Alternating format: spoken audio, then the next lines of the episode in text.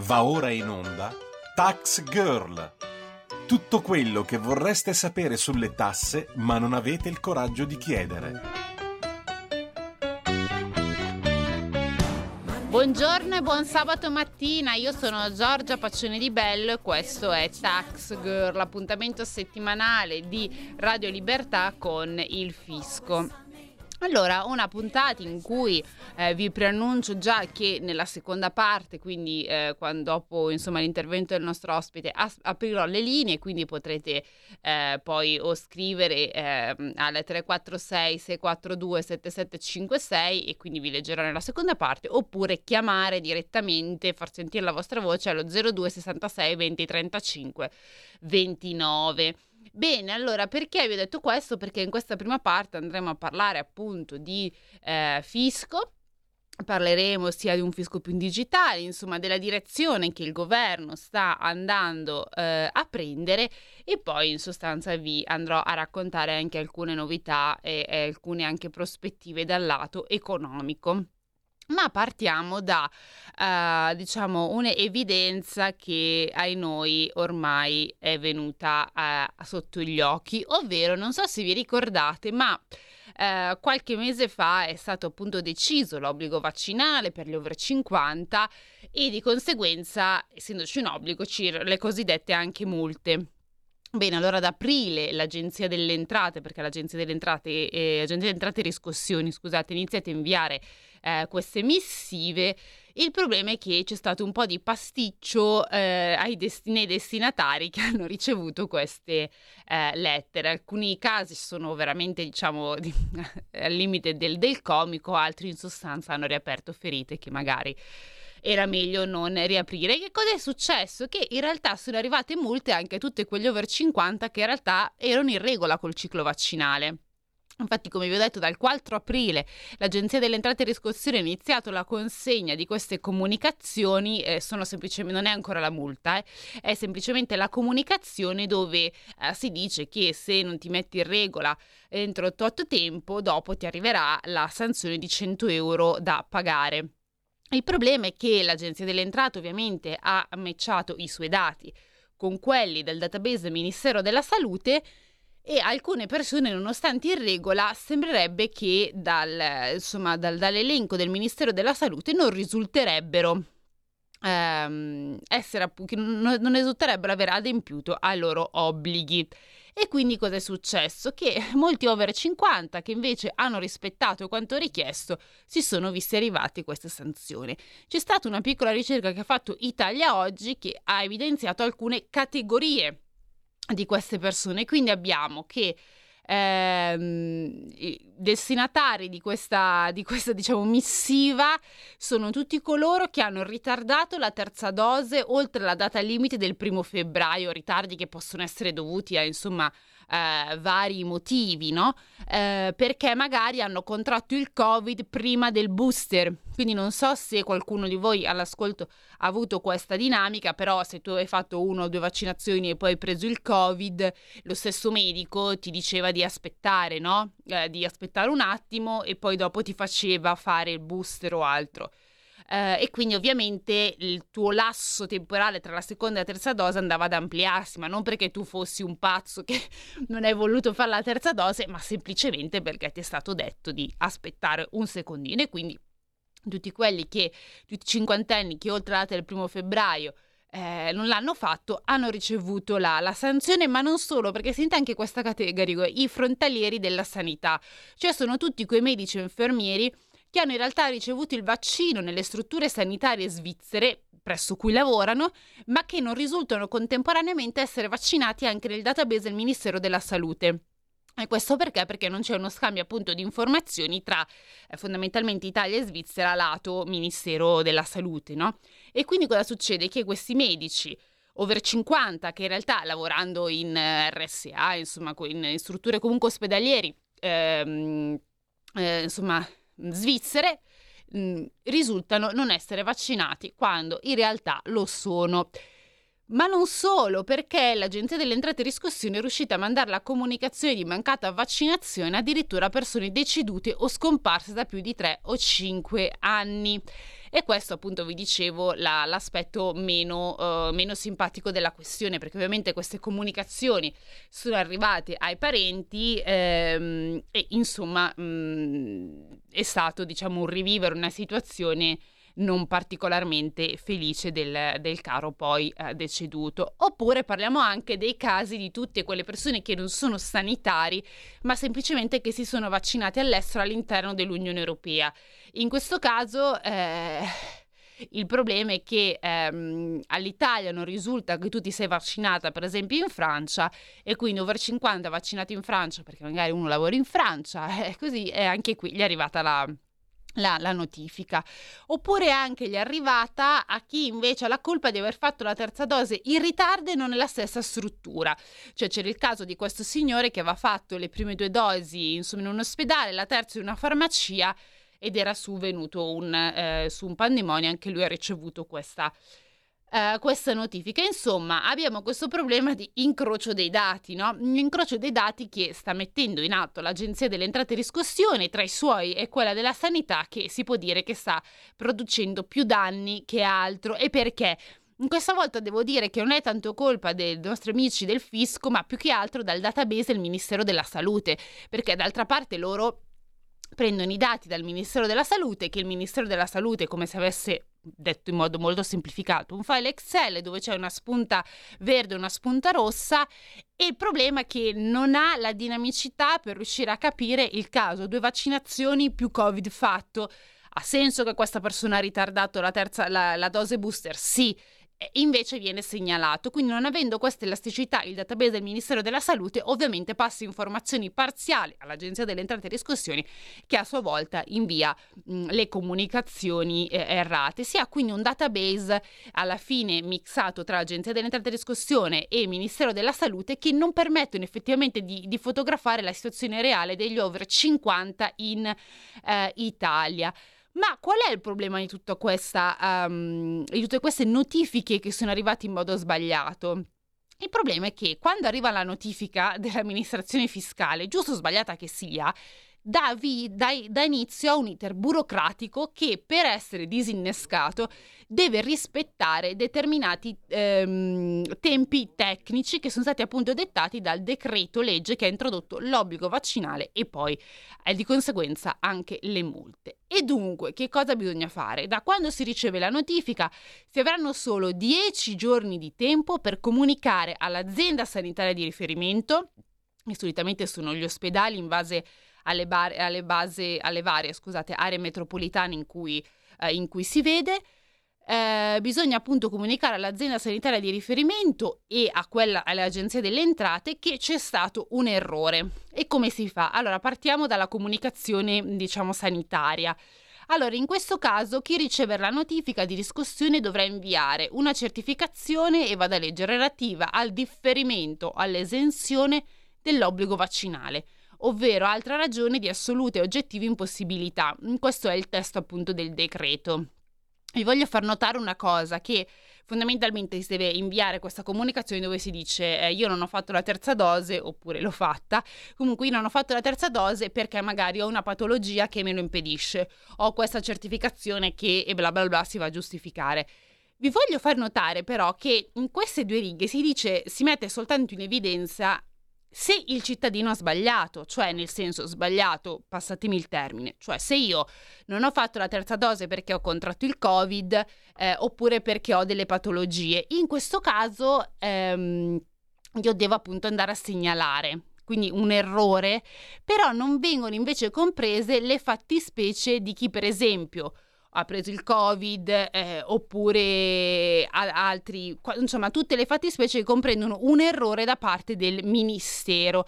E cosa sono gli errori da parte del ministero? Quello che sta avvenendo adesso, cioè il caso di chi fondamentalmente ha fatto tre dosi e si è visto ricevere il, um, lo stesso la, la comunicazione. E qui non c'è tra le varie motivazioni presenti nel decreto anche la parte ha sbagliato l'agenzia delle entrate e riscossioni a mandarmi la notifica. No, non c'è questa cosa e quindi insomma anche la compilazione di questo modulo in questa prima fra- fase, soprattutto per l'azienda sanitaria, è un po' eh, complicato. Ma non finisce qua perché ehm, per quanto riguarda la struttura sanitaria, una volta che la richiesta è stata presentata, i documenti sono ovviamente verificati dal medico responsabile che nel caso può chiedere un consiglio e se loro ritengono che il soggetto ha ragioni a dire eh, guardate io non l'ho fatta perché ho una patologia, ok, eh, allora mandano a loro volta una segnalazione all'agenzia di entrata e riscossione che questa annullerà la sanzione, quindi voi non riceverete assolutamente niente. Sempre nei dieci giorni però il ricevente dell'atto dovrà comunicare contemporaneamente all'Agenzia di Entrata e Riscossione che ha inviato, che ha avvisato l'ospedale di riferimento che comunque eh, lui o lei non poteva fare il vaccino, la terza dose per questo o quest'altro motivo e dovrà farlo se si va nella propria area riservata, c'è proprio un modulo apposta. Questa volta devo dire che ho sito dell'Agenzia delle Entrate c'è scritto che si può scrivere qualsiasi motivazione relativa al eh, al motivo per cui eh, non si è fatti la terza dose, quindi insomma qui c'è una leggera um, ammorbo- um, ammorbidimento, eh, quindi nel caso si potrà dire non ho fatto la terza dose, ma in realtà l'ho fatta, quindi è stato un errore vostro e, e, um, e niente, poi si dovrà sperare che che il tutto viene accettato. Cosa succede entro dieci giorni? Tutta la procedura deve essere completata entro dieci giorni perché altrimenti i nostri amici del fisco ci invieranno la multa da 100 euro che dovranno essere pagati. Ovviamente poi qua dovrà essere il pagamento fatto entro 60 giorni da, da quando si riceve l'avviso, eccetera, eccetera, eccetera. Una situazione che però adesso ne discuterò anche col mio ospite perché è abbastanza allarmante. Perché io non so se vi ricordate di quando vi ho letteralmente martellato la testa eh, con la delega fiscale, eh, le nuove banche dati, che il governo Draghi ha questa, mh, mm, eh, questo sogno che si, le, si, realizzerà ai noi di far parlare tutte le banche dati, dar, di dare all'Agenzia delle Entrate molte più informazioni, per esempio tutte le informazioni anche non fiscali relativi che sono presenti all'interno della fatturazione elettronica, ehm, l'inter- l'interoperatività tra le varie banche dati, ecco questo è un piccolo assaggio, cioè nel senso e, qual è il ragionamento alla base? Ci potrà essere tutta l'interoperatività che vuole, a parte il questione privacy e il fatto che funzionari dell'Agenzia delle Entrate sono umani ehm, e verranno a conoscenza e a sapere dei dati anche sensibili delle persone che dal mio punto di vista non mi sembra corretto, ma a parte questo c'è un problema poco tecnico, cioè che se già le banche dati di per sé sono costruite come quelle del Ministero della Salute, che sono incomplete, che danno una, una foto parziale della realtà italiana, eh, tu puoi incrociarle quanto vuoi, ma il risultato finale è un pastrocchio più di prima. E per parlare di questo, ma anche di molte altre notizie fiscali, abbiamo appunto abbiamo qui con noi Giuliano Mandolesi, che è appunto insomma ormai il nostro commercialista di riferimento, oltre che eh, collaboratore di Italia Oggi. Buongiorno Giuliano. Buongiorno Giorgia, come sempre grazie per l'invito, un saluto a chi ci sta ascoltando. Allora, ehm, parliamo appunto di questo fisco sempre più invadente nei confronti della privacy dei contribuenti, no?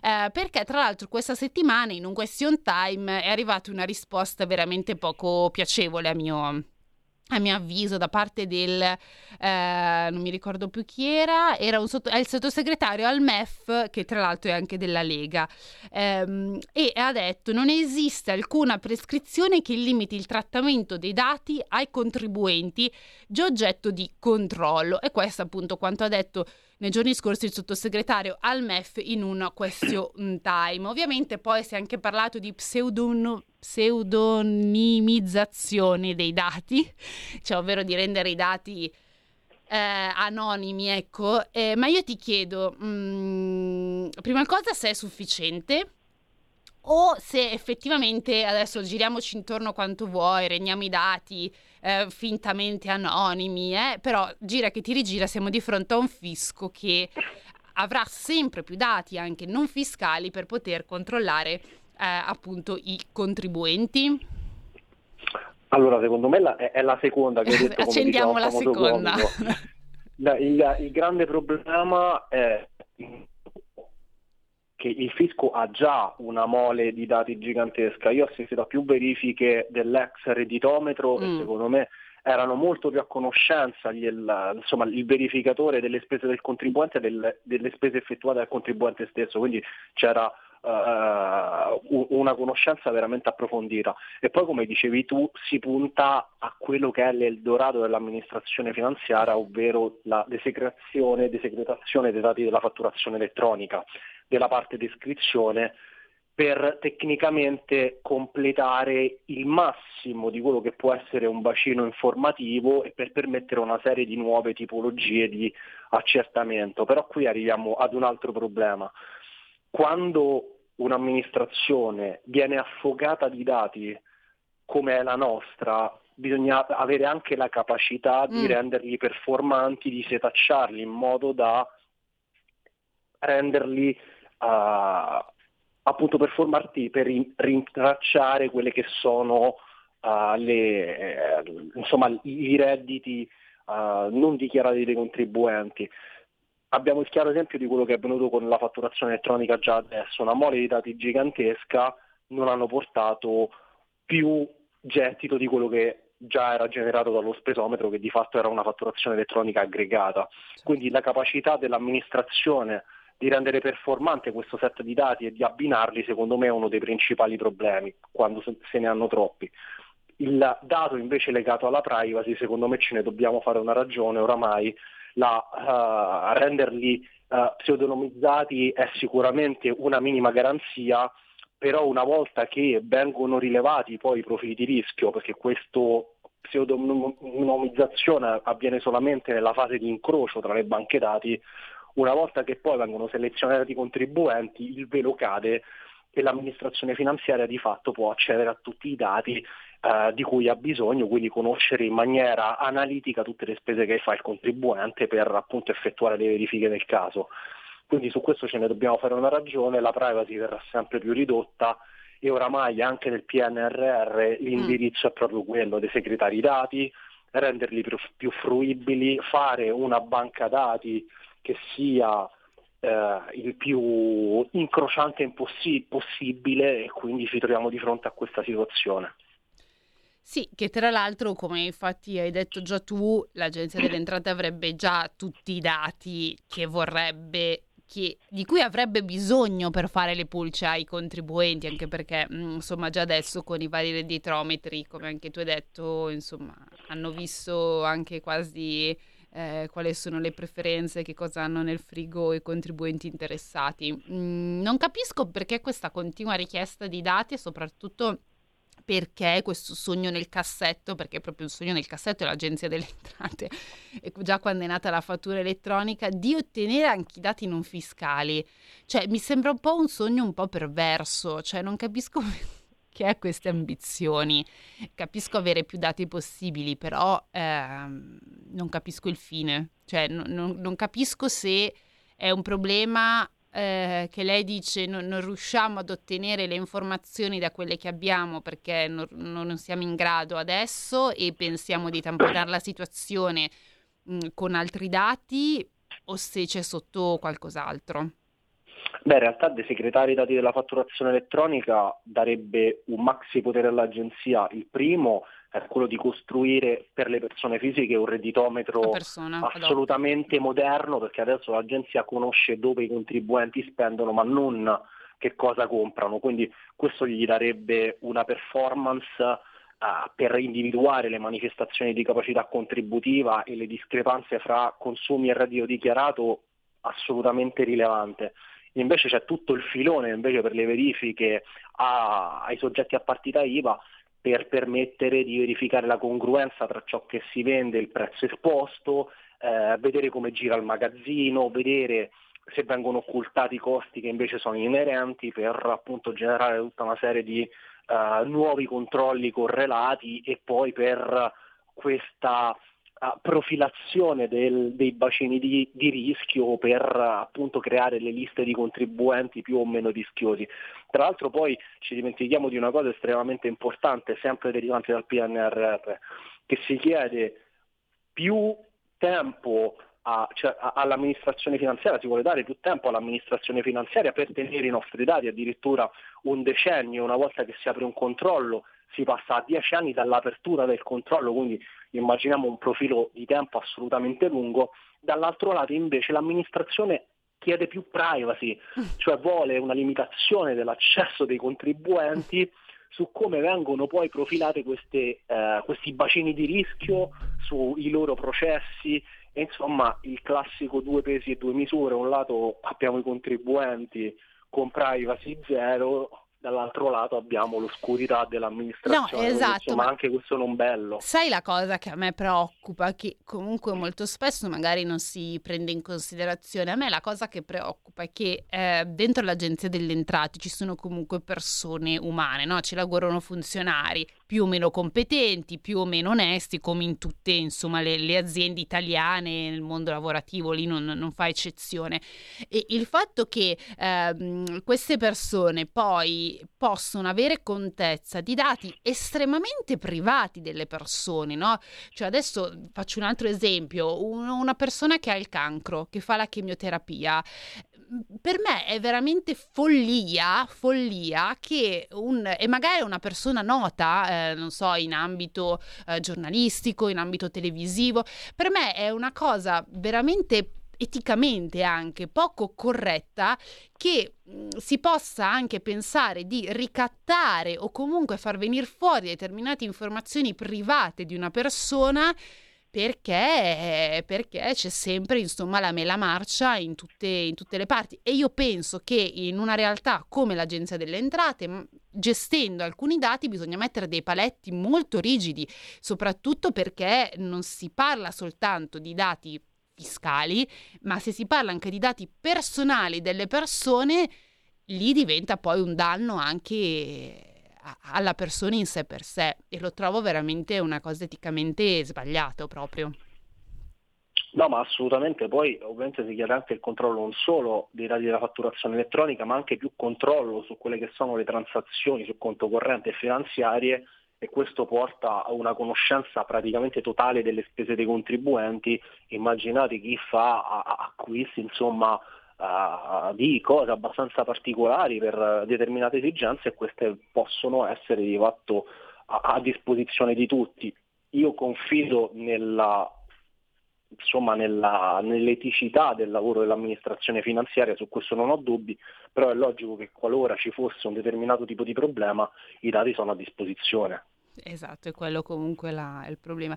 Senti, allora ehm, ci siamo dilungati su questa domanda, ma mi sembrava anche doveroso ehm, ampliarla perché mh, mm, trovo veramente imbarazzante questa cosa. Eh, parlando invece di scadenze, arrivando alla ciccia mh, mm, bruttina, il 29 aprile eh, scade il termine della cessione del credito. What's a problem?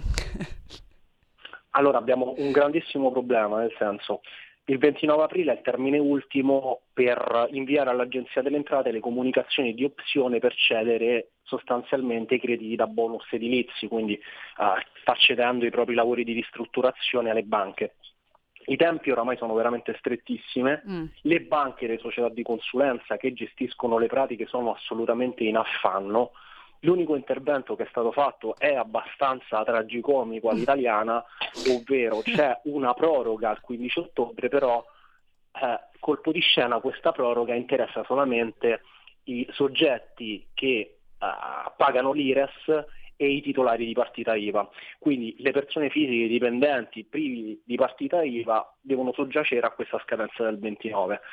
Questo perché c'è sempre questo diktat del 730 precompilato che deve essere fatto entro il 23 maggio e eh, le, i dati delle ristrutturazioni vendute non devono apparire nel precompilato, quindi bisogna dare i tempi all'amministrazione di eh, aggiornare i modelli. Questo fa sì che però le banche, gli intermediari e appunto chi si va a, a vendere il credito non ha tempo di farlo e c'è il rischio che possa perdere parzialmente la detrazione per un anno. Quindi Uh, il, il, grande problema è questo e poi si crea con questa tipologia di proroga l'assurdità che se io ho, di, ho fatto un lavoro di ristrutturazione ed ho la partita IVA, ho tempo di venderlo fino al 15 ottobre. Se invece non ho la partita IVA ma ho fatto la stessa tipologia di intervento, devo rispettare la scadenza del 29, quindi due contribuenti assolutamente identici per un lavoro effettuato, per un intervento che dà diritto a una detrazione vendibile assolutamente identica, hanno due trattamenti completamente differenziati ed è avvantaggiato in maniera molto pesante il soggetto a partita IVA in questo caso. Certo. Quindi insomma è la classica norma fatta all'italiana abbastanza disastrosa. Abbastanza. Senti Giuliano, eh, adesso noi dobbiamo mandare una pausa. Ti volevo fare una domanda su una, um, un'indagine che tu hai fatto sugli 80 euro. Puoi rimanere 5 minuti dopo la pausa pubblicitaria? Assolutamente sì. Perfetto, allora ci vediamo tra 5 minuti dopo la breve pausa. In quanti ti promettono trasparenza, ma alla fine ti ritrovi sempre con la bocca chiusa e non puoi dire quello che pensi. Radio Libertà non ha filtri né censure, ascolta la gente e parla come la gente.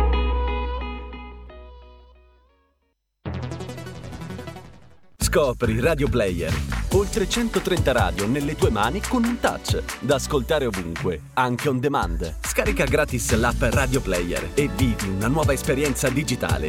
Radio Player, l'app ufficiale delle radio italiane. Anche Radio Libertà è su Radio Player Italia.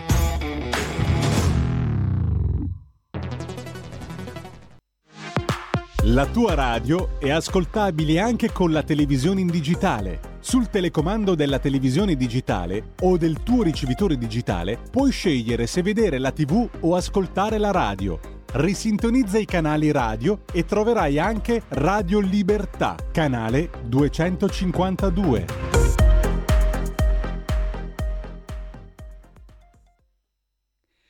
Bene, allora eccoci di nuovo in onda. Io sono Giorgia Paccioni di Velle, questa è Tax Girl e qui con noi abbiamo appunto Giuliano Mandolesi. Allora, eh, ho trattenuto appunto il nostro ospite ancora eh, dopo questa breve eh, pausa che era mh, mm, comunque obbligatoria e dovuta perché Giuliano nella settimana scorsa, quindi questa appena passata, ha scritto secondo me un articolo molto interessante e anche qui direi, mh, mm, siamo, visto che siamo sul tragicomico, eh, mi sembra il filo conduttore giusto, sulla questione degli 80 euro e più che altro sul paradosso degli 80 euro in busta paga. E, e, quindi vorrei chiedere se potevi appunto sintetizzare ai nostri ascoltatori lo scenario che è venuto fuori dalla tua analisi. Sì, la faccio super sintetica. Ovviamente gli 80 euro compresi, compreso il trattamento integrativo, che di fatto è la norma che va a sostituire 80 euro, sono disposizioni per ridurre il cuneo fiscale dal 2020 si è ampliata la fascia reddituale che può usufruire di questa disposizione, prima relegata sostanzialmente ai redditi entro i 26.000 euro, quindi da un lato abbiamo un effetto estremamente positivo della norma perché sono usciti i dati sulle dichiarazioni per l'anno d'imposta 2020, quindi si amplia la platea, si amplia, amplia la platea e abbiamo un 20% di soggetti in più che riescono a percepire questi bonus, quindi che vanno a pagare meno imposte. Questo è l'effetto molto buono. Dall'altro però è estremamente controverso ed aggravato appunto dal numero dei soggetti che ne usufruiscono è il fatto che per quanto sono complessi questi bonus, eh, molti soggetti lo percepiscono in corso d'anno e poi sono costretti a restituirlo.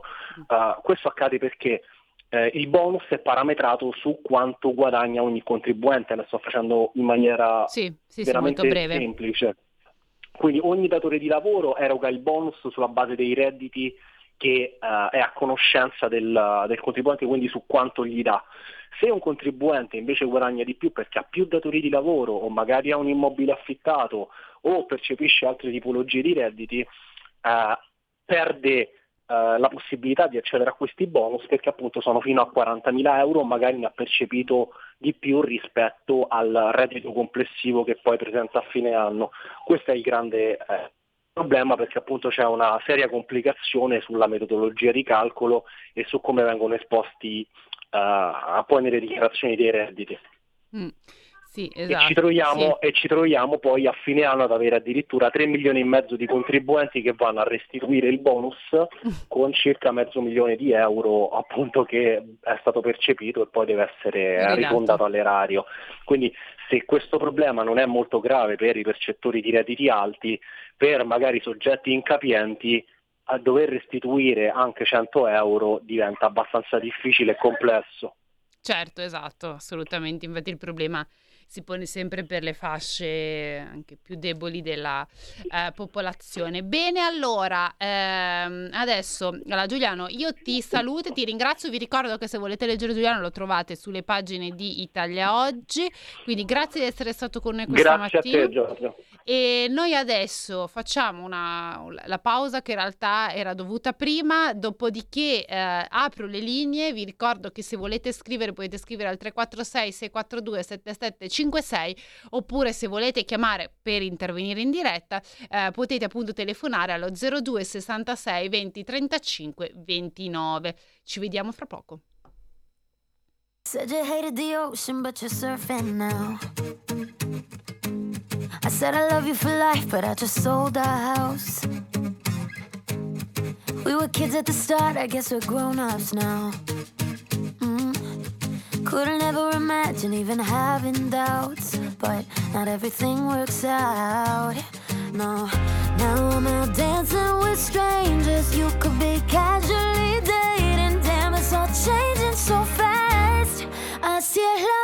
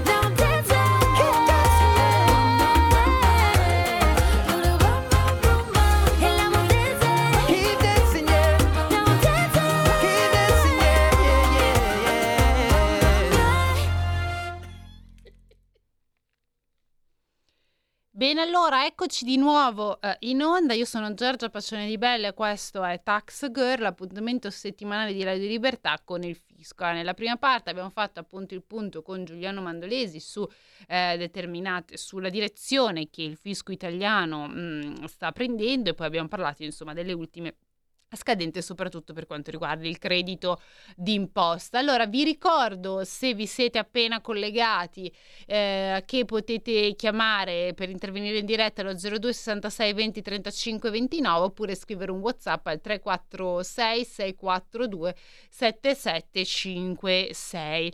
Bene, allora, nel mentre che aspettiamo appunto se qualcuno ha da dirci qualcosa, eccola mi dicono che c'è già un'ascoltatrice giusto? Ok. Sì, buongiorno. Buongiorno a lei signorina Lisetta. Buongiorno. Tutto quello che lei sta dicendo dipende forse dalle riforme, che secondo me le riforme non aspettano, l'economia soffre, è ora di agire con grinta. E vorrei dare un richiamo anche al nostro segretario Matteo Salvini. Sì. E allora le spiego tutto quello che c'è in testa. Secondo me l'economia è in difficoltà non per mancanza di domanda, ma per impossibilità di dare risposte.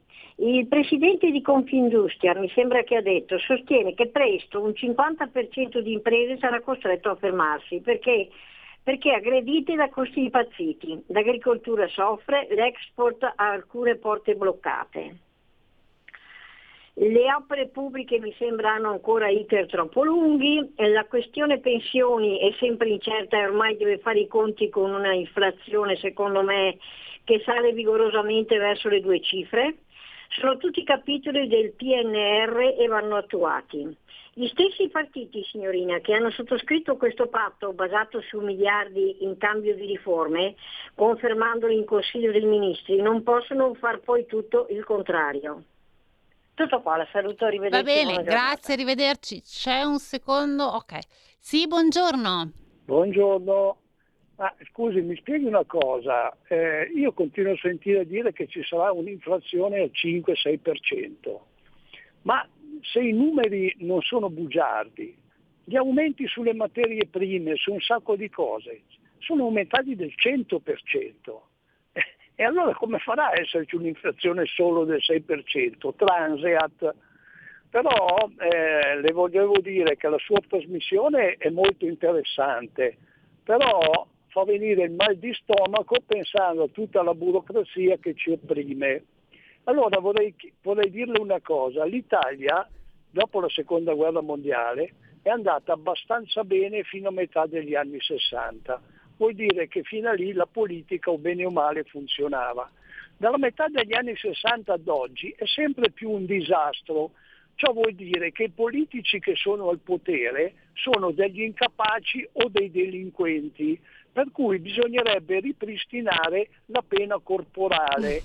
Cioè, tanto questi qua, anche se vengono denunciati, non, non, non vanno mai neanche un giorno in galera, però come si faceva una volta, la pena corporale dare delle bacchettate forti sulle mani, come faceva la mia maestra quando non sapevamo la lezioncina, o altrimenti spaccargli le gambe.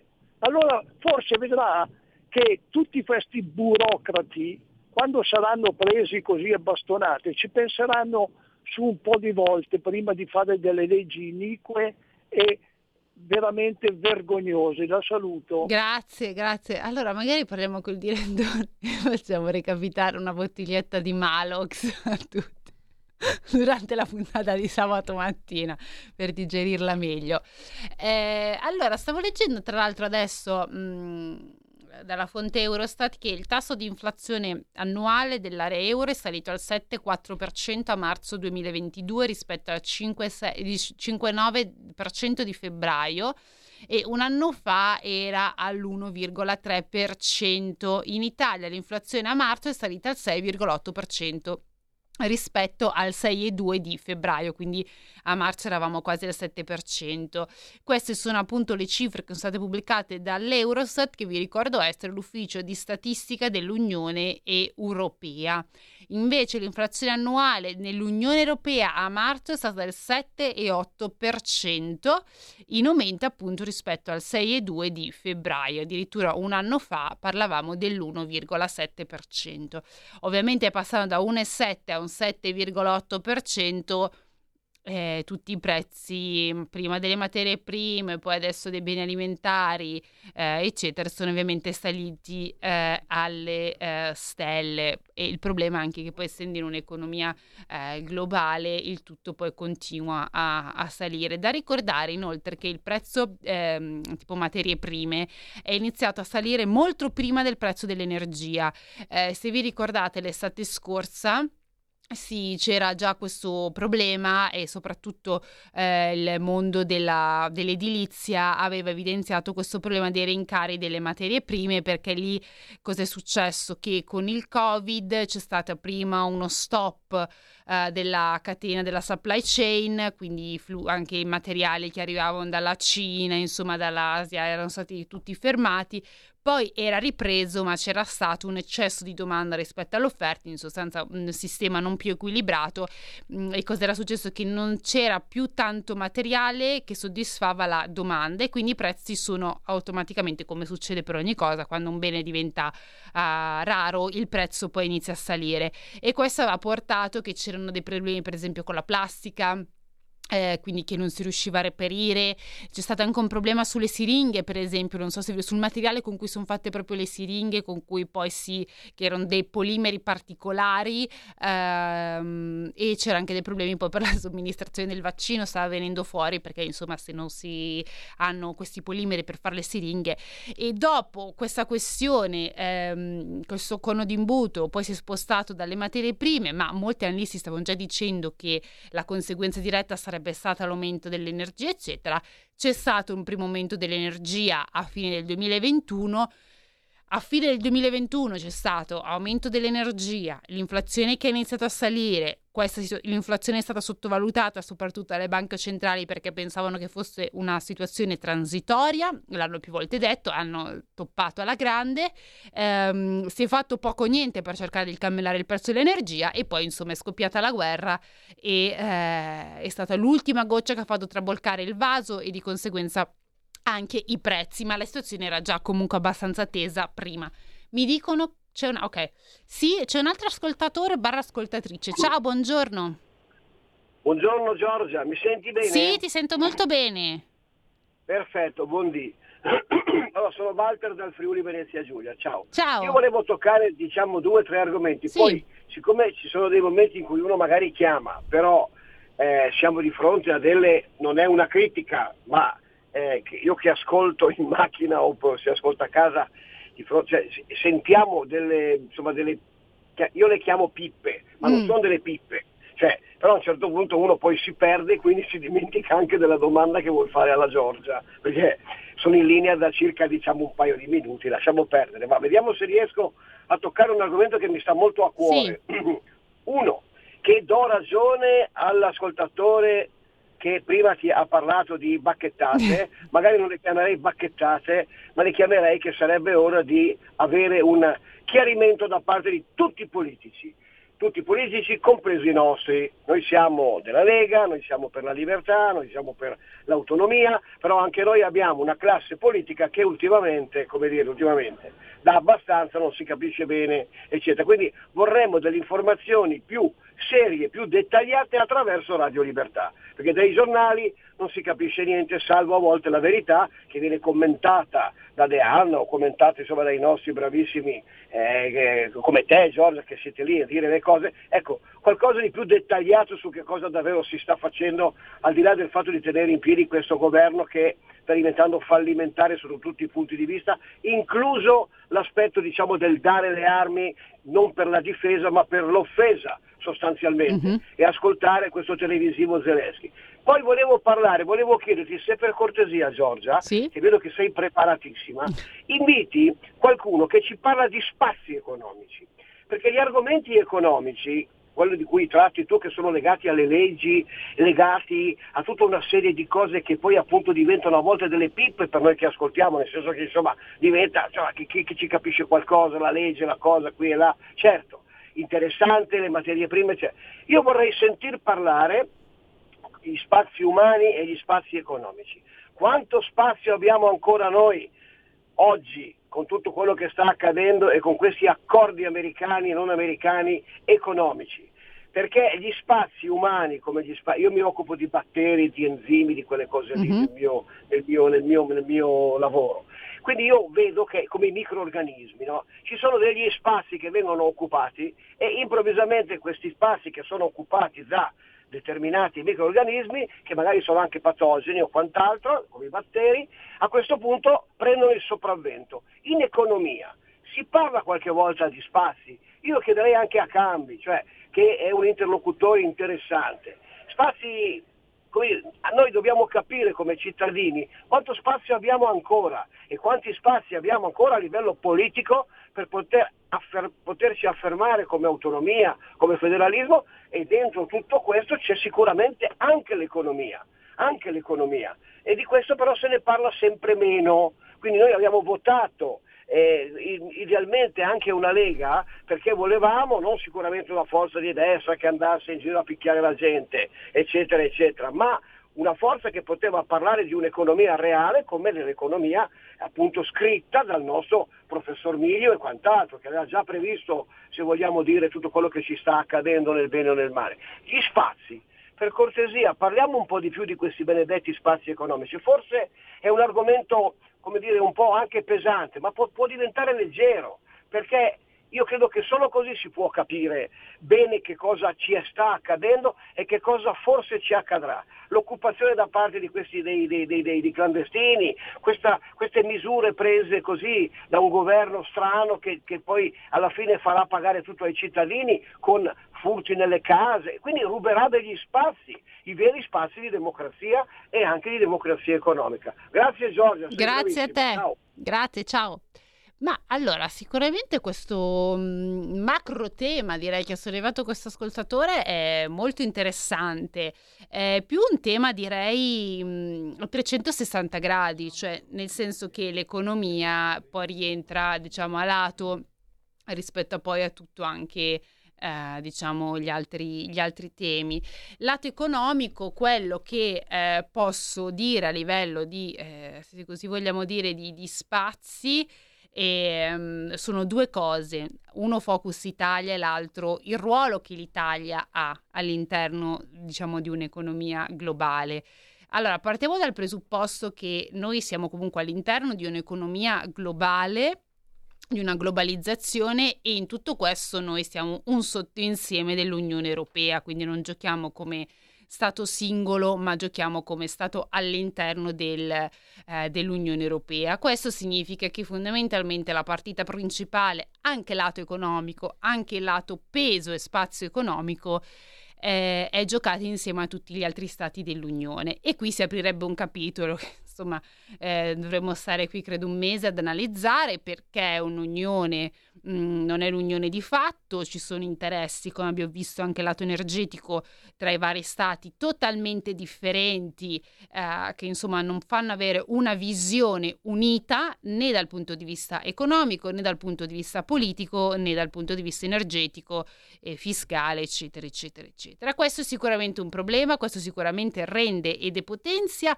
e fa anche logorare gli spazi di movimento sia italiani ma che dell'Europa all'interno sullo scenario come scacchiere globale perché eh, se come partner potenzialmente potremmo, potremmo essere al pari degli Stati Uniti, nella pratica e nella sostanza non lo possiamo essere perché appunto ci mancano una serie di unioni di fatto. Lato Italia, quello che si sta facendo, quindi lo spazio che uno può dire abbiamo ancora dal punto di vista, dipende molto perché l'economia è molto strettamente legata alla politica, si intrecciano Ehm, e adesso non giriamoci intorno, come è stato detto anche da molti ascoltatori, ma come anche io stesso ho ripetuto senza più volte, se non si hanno persone competenti, eh, preparate, anche con una certa struttura eh, caratteriale e che uh, pensano un po' di più a essere, cioè che non sono, diciamo, anche, che sono anche degli statisti, quindi che guardano anche più al futuro e non alle immediate elezioni che sono dietro la porta. In questo caso il riferimento è a tutti i partiti che al momento ci sono sulla scena politica, mm, per me non fanno eccezione nessuno eh, fin quando non si avrà una classe politica di una determinata caratura, purtroppo le decisioni economiche, lo spazio economico che ci potremmo ritagliare, la credibilità eccetera, andrà di pari passo alle persone che ci sono al governo, perché non si può pensare di avere un'economia forte, più spazi economici all'interno dell'Unione Europea, contare di più all'interno dell'Unione se non si ha una classe dirigente che porta avanti l'Italia. Detto ciò, noi siamo arrivati alla fine eh, della nostra eh, trasmissione. Io quindi vi do appuntamento a sabato prossimo per un'altra puntata e vi ringrazio e vi auguro buon ponte e buon weekend a tutti. Avete ascoltato Tax Girl.